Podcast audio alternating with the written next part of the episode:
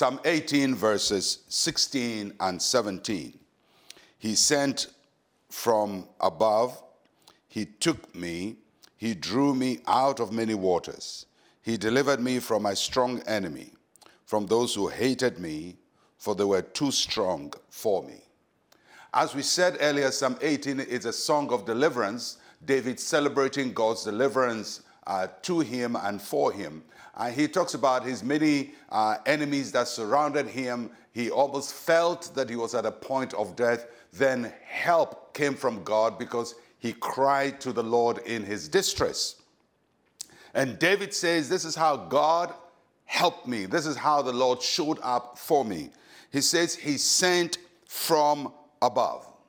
And that's a very important picture that David paints for us. When you are sinking down in a pit or uh, you're going down the waters, you don't want somebody uh, just helping you from the bottom because means they probably are also sinking. Uh, you want some help from above, somebody who is above your problem, who is above your situation. And that's how David saw God, that although he's going down, God is above, and God is reaching from above to help him and to deliver him. We always want to remember that, that no matter how bad our situation is, God is above it. No matter how deep your problem is, God is above it. No matter how harsh your circumstance, God is above it. It may be drowning you, but God is above it. And you have to always look to Him from above you to help you. The second thing uh, David says is that He drew me out of many waters.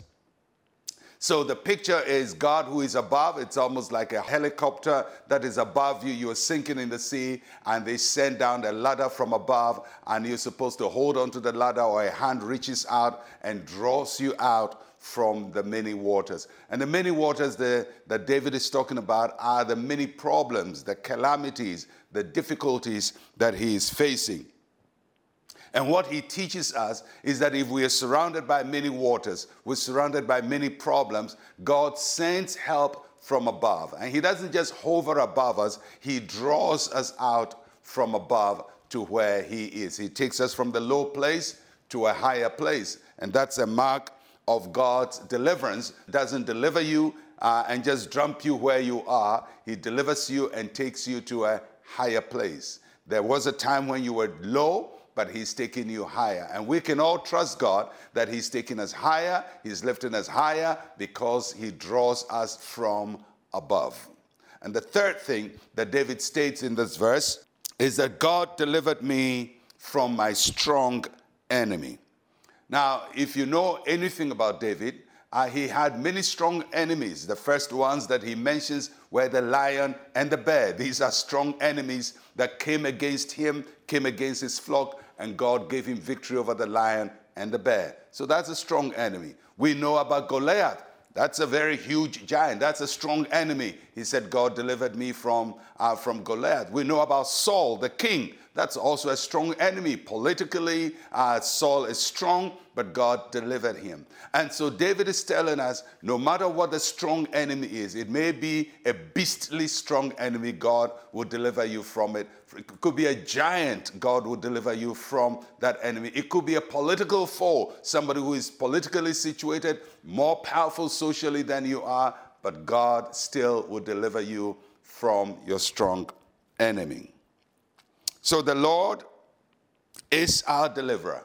And no matter what problem you are faced with, it may be looking like a very strong enemy, but the Lord will deliver you from your strong enemy. You can trust him as David trusted him and see his salvation.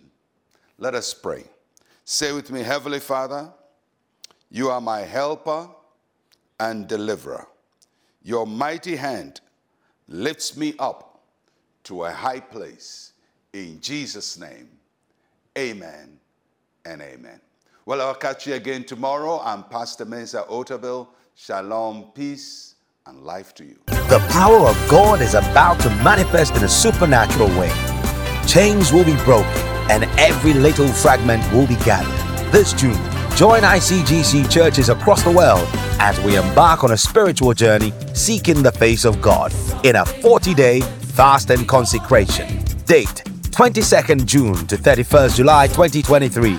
Join online prayer session weekdays from 5 a.m. to 8 a.m. and 11:30 a.m. to 1 p.m.